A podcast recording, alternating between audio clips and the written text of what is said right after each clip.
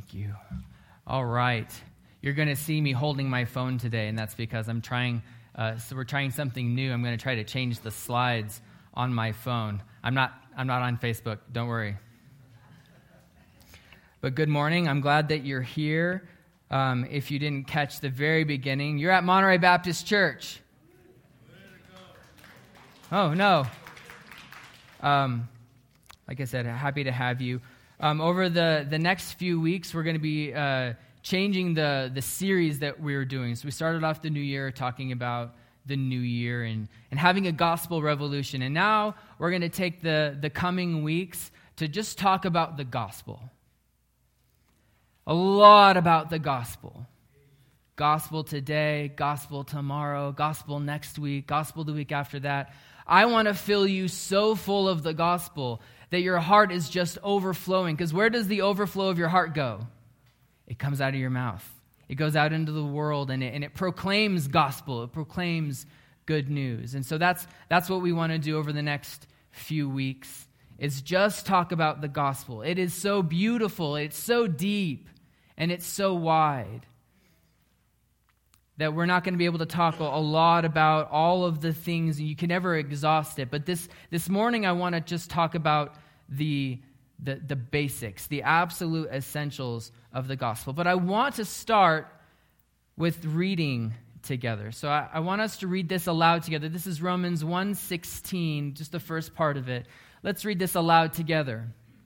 For I am not ashamed of the gospel for it is the power of God for salvation to everyone who believes.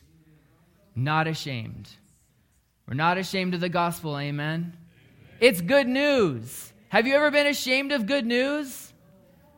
Oh, I just won the lottery. I'm so ashamed. Oh, my football team just won. I'm so ashamed. Good news is never something to be ashamed about. Is there ever a bad time to tell someone good news? There's really not. There's really not. Good news is welcome. Good news is always welcome.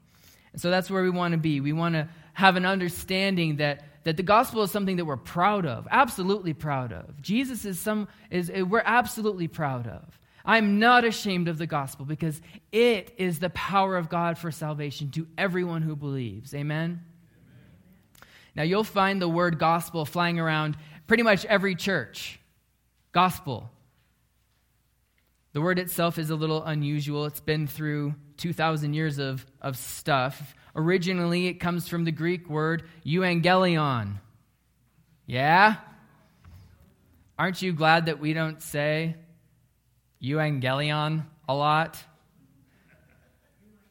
Euangelion. But it means good news, it means a good message early in Jesus' ministry, very, very early, he announced that he had come to bring good news, and I think it would be helpful to read that together this morning. This is Luke 4 18, and Jesus is in a synagogue and he's teaching. He's, uh, he's grabbed the scroll of Isaiah, the book of Isaiah.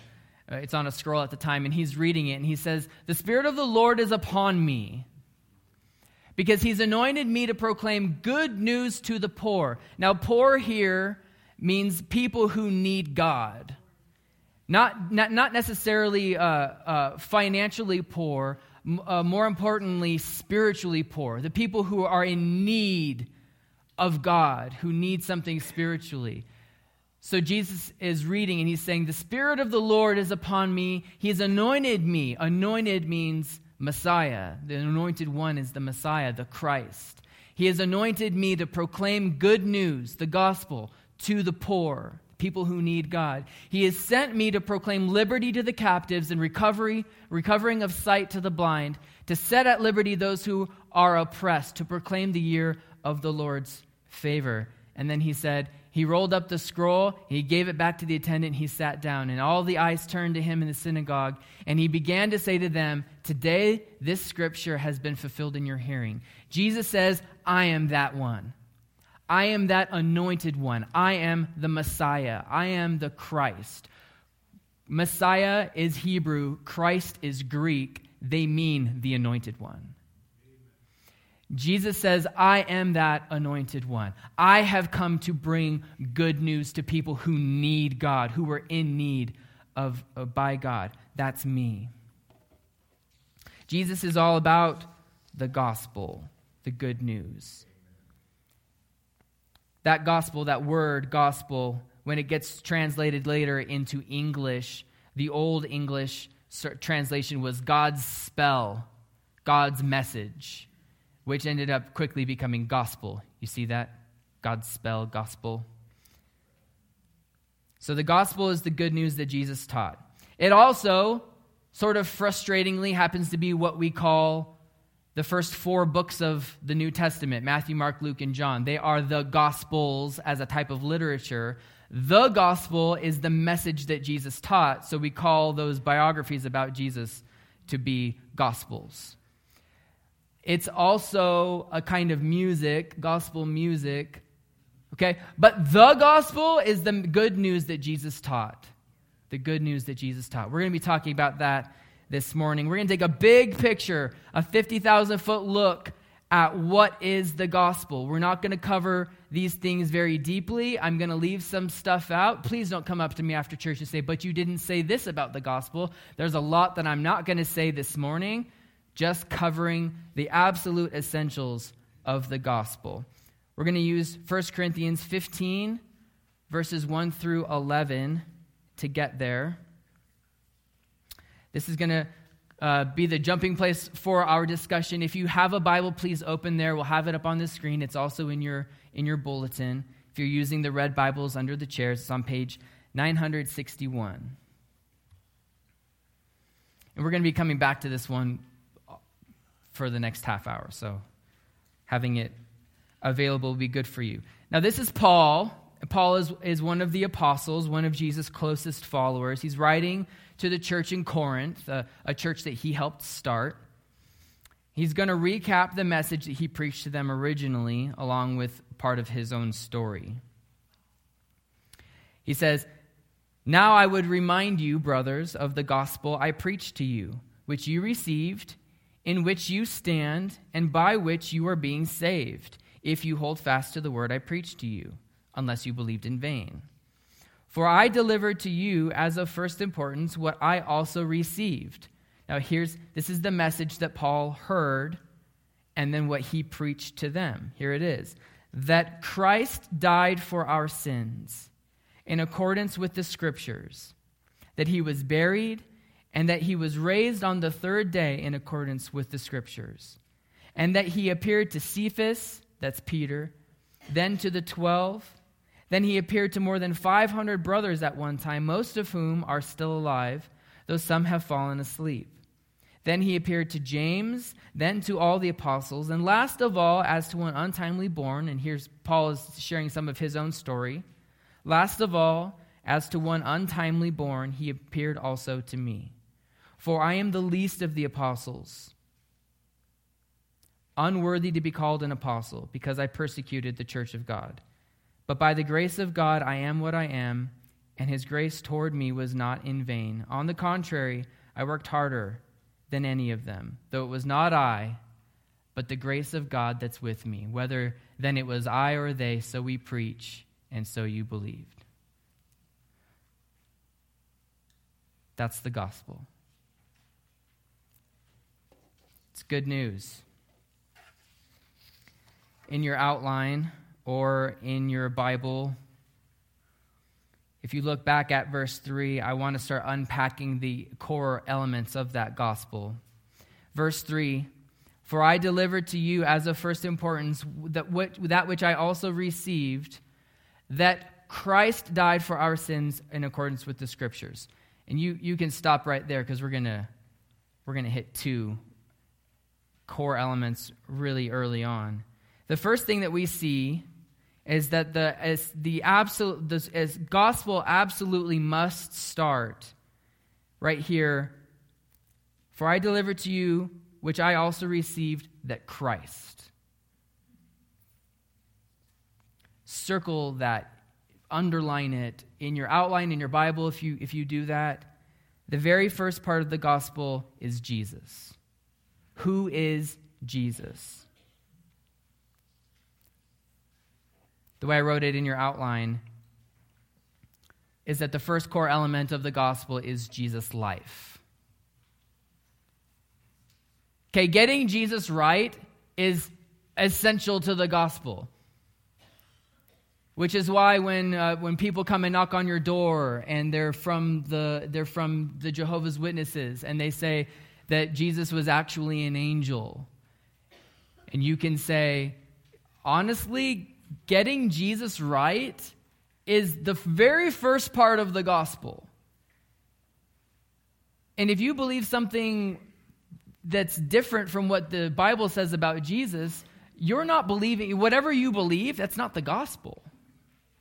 It, you, you believe something, but it's not the good news that Jesus preached. It's not the good news that Jesus brought. Jesus' life, who Jesus is, is absolutely essential to the gospel. There isn't any good news without Jesus being the anointed, holy Son of God, who is also, in some divine mystery, also God Himself. You have to get Jesus right. If you believe he's an angel or a good man who wasn't divine or something else, you believe something that's not the gospel. So Paul starts his recap in 1 uh, Corinthians 15, our passage this morning, by talking about Jesus as Christ. He is the Messiah. He's part of a plan that God's been promising for a very long time. and, then he, and then he brought Jesus. Jesus Christ, Jesus of Nazareth, is the anointed Holy One of God. And he is God himself. I added in your, in your outline, which I, am not going to cover deeply, uh, how Paul starts his letter to the Romans, where he identifies Jesus as the Christ, the Son of God, and Lord, which is, is a divine title when it's used like that. That Paul understands who Jesus is, and that's the first part of the gospel. The point is that the gospel starts with Jesus. Amen? You don't have a gospel without Jesus. You can't share the gospel without talking about Jesus. It's impossible.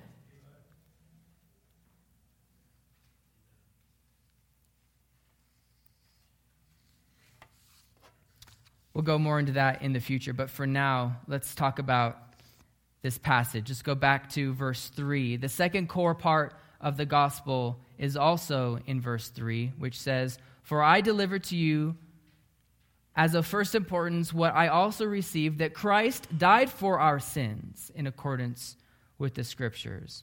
As part of God's plan, Jesus Christ died for our sins. Getting Jesus right and understanding who he is, the very fact that he was uh, sent by God and that he is God that's important. And then to understand that He came and what did He do? He died for our sins. In your outline, I'm, I'm calling that the cross. You have to understand the gospel as being Jesus, who He is, His, his holy, sinless life, and that He took that life, that divine, holy, sinless life, and He got up on the cross for our sins. In the Bible, the consequence of sin is death and separation from God. It's like that since the very beginning, all the way back to Genesis 2. So Jesus had to die because death is the, is the punishment for sin. Jesus had to die to atone for wrongs done. Were they his wrongs? No, because number one, Jesus is God. He is holy and he is sinless. So when Jesus died on the cross, he paid a penalty that he didn't owe. Whose penalty did he pay? Ours. He paid for the penalty of the world, of all of the world's sins. So it looks like this if you want to put it into an equation. Jesus didn't sin, but he died to pay for sins. Therefore, Jesus paid for sins that weren't his. Jesus himself referred to his death as a ransom. He said, For even the Son of Man came not to be served, but to serve. And in what way? To give his life as a ransom for many. Now, this paints a picture of a hostage situation. Who's the hostage? you are. That, that Satan owns you. The devil owns you when you do his work. When you do something bad, you become you become a, a, slave to sin. That's how the Bible puts it in Romans 6. You become a slave to sin. Romans 5. And in a hostage situation, the person who is holding the hostage, you're the hostage, so the devil has a ransom. What has to be paid to get you back? Life. Someone's life. And Jesus says that I have come to serve and to give my life as a ransom to buy you back from who was holding you hostage. Jesus purchased you with his blood from the grip of the devil. And it's hard to think about that. And if you're not a believer, it's hard to think about being in the devil's grip because you're thinking, I'm not in the devil's grip. I don't, I don't do devil things all the time. That's crazy, right? None of us do devil things all the time. Well, maybe there's a couple. But most of us aren't constantly doing the devil's work, right? I do good things. I do some I do some decent things in the world. I'm not a bad person all the time. I'm not evil. The point uh, that, that the Bible makes is that because you do evil things at all, it makes you a part of a, a part of what the devil is doing in the world, that he is breaking the world. That God wants everything to be perfect, and when it's not, it's because we did bad stuff. And who did we do bad stuff on behalf of? Without realizing it, we did it on behalf of the, of the one who is, who is trying to break the world, and that's the devil. Without realizing it. Without realizing it. But Jesus came to buy you back. He gave his life because your sin, my sin, our sins deserve death. Life is a gift that comes from God so that we can honor him. When we don't honor him, we lose the right to that life. And that's why the wages of sin is death. But Jesus, Jesus died for our sake, to buy us back. He is our ransom. And that's what happened on the cross. The, the word that we use for that is, is the atonement. What happened on the cross is Jesus atoned for us. He made amends for what, what, what we had done wrong. Not what, we, what he had done wrong, but what we had done wrong. But when we look at the cross, is he still up there? No, he's not. So part of the cross is also his resurrection. Because Jesus didn't stay up there. He's not still up there. He's not still buried. He's alive. He's alive. And that is the absolute core of who we are is that Jesus is alive. Amen. If he's not alive, we're stupid. We're foolish. We, we, we do all this stuff for no reason at all. If Jesus is not alive, the Bible says, Paul says, that all of our, that we are the most to be pitied out of everyone in the world because we believe something that's so foolish. So, Jesus' life, who he is, that he's the Son of God, the Messiah, holy and sinless, that he came and that he died. Not because he owed it, but because, because we did. But because he didn't owe it, the grave could not keep him. Amen? And, and he came back to life. God brought him back to life. So his death and resurrection, the atonement on the cross. Acts 2 24 says, God raised him from the dead, freeing him from the agony of death because it was not possible for death to keep its hold on him. So God brought Jesus back to life, and Jesus is now victorious. Victorious. He's victorious over sin because he never sinned. He's victorious over death because the grave couldn't hold him.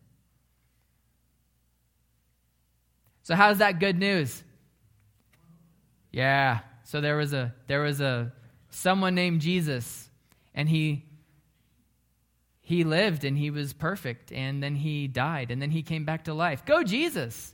What does that have to do with me? That's great story. Cool story. What does that have to do with us? How is that good news for me? Well, the gospel doesn't stop there.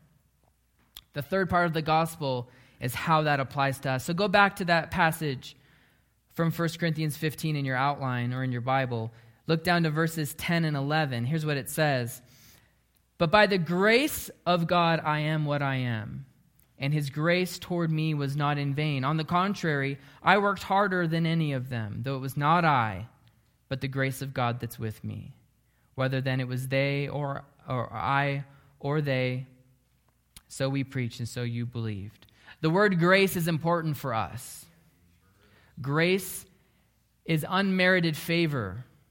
Grace points to uh, the gifts of God. It points to the fact that God would give you something that you don't deserve.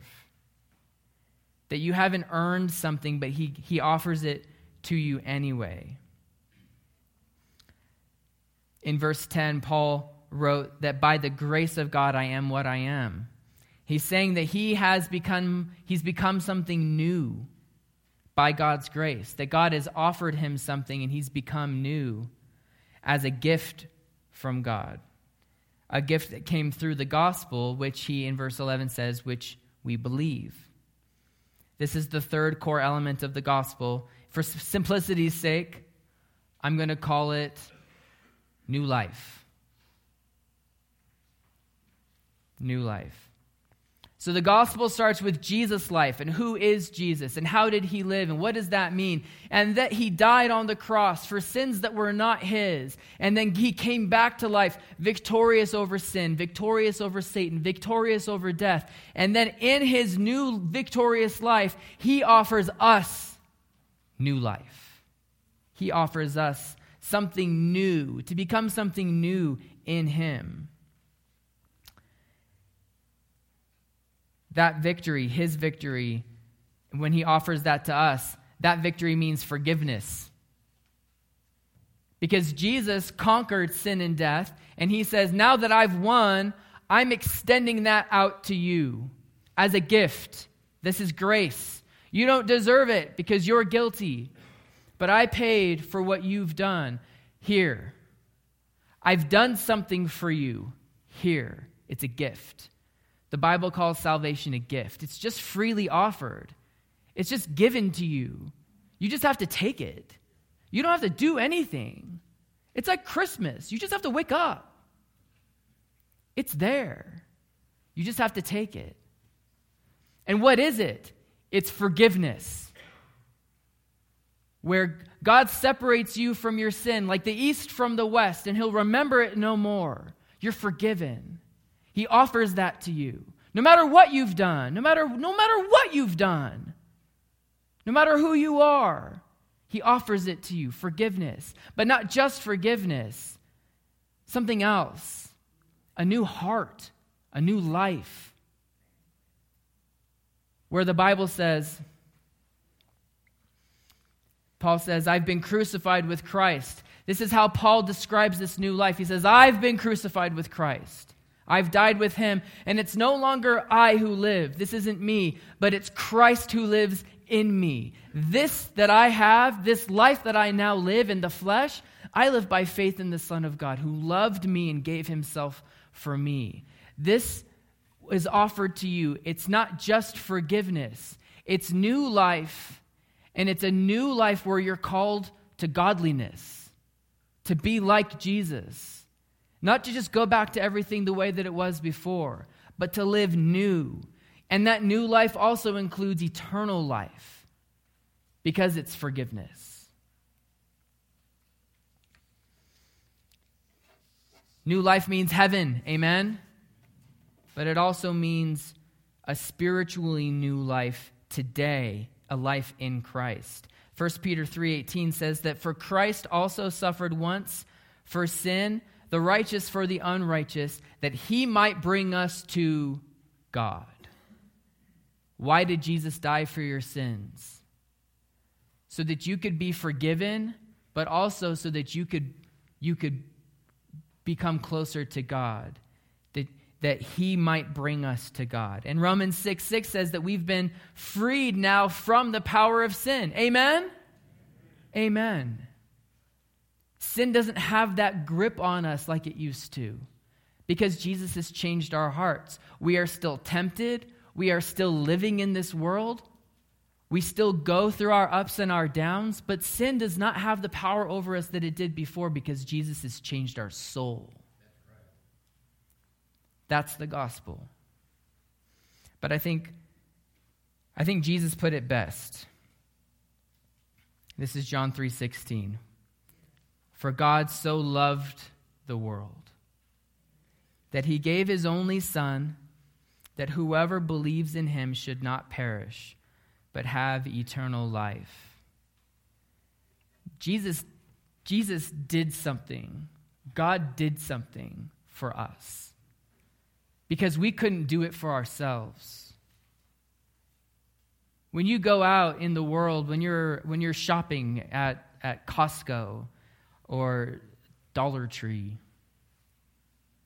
when you're at the gas station, when you're out at lunch, and you look around the room, every single person that you're looking at, every single person has done wrong by God, has sinned, has done some kind of evil, has lied, has cheated has stolen something. Every single person has done wrong. Every single person deserves death. But Jesus came and he did something. He did something and he offers it. He did something up there. And he offers it to uh, everyone. Jesus died for the sins of the world. For God so loved the world that he gave his only Son, that if whoever believes in him will have eternal life.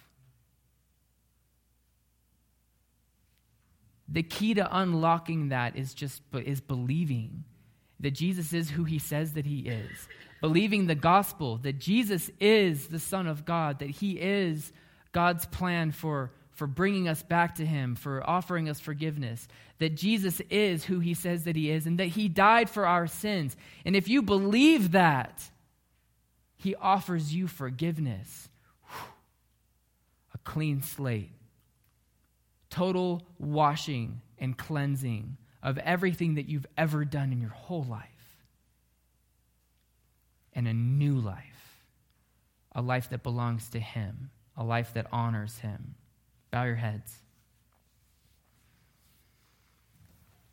With every eye closed, every head bowed,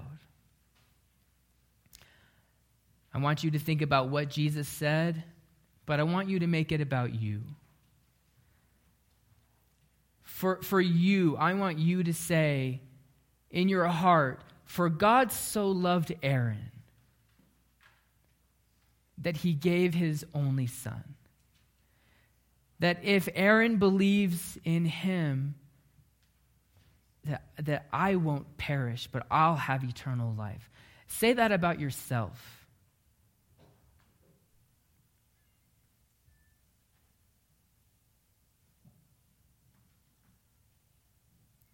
That for God so loved the world, for God so loved you You've messed up. You haven't lived right. You haven't done the things that you should. You aren't the person that you want to be. But God loves you so much that He made a way for you to come back. If you've never trusted Jesus with your life, this good news that he offers forgiveness. It comes as a free gift if you believe. The Bible says that if you confess that Jesus is Lord and you believe in your heart that God raised him from the dead, you'll be saved. It's as simple as that. That if you believe, if you repent, and if you follow Jesus, you'll be saved and forgiven and given a new life. Look up here for a second. We love talking about the good news. It's so beautiful. If you if you haven't given your life to Jesus,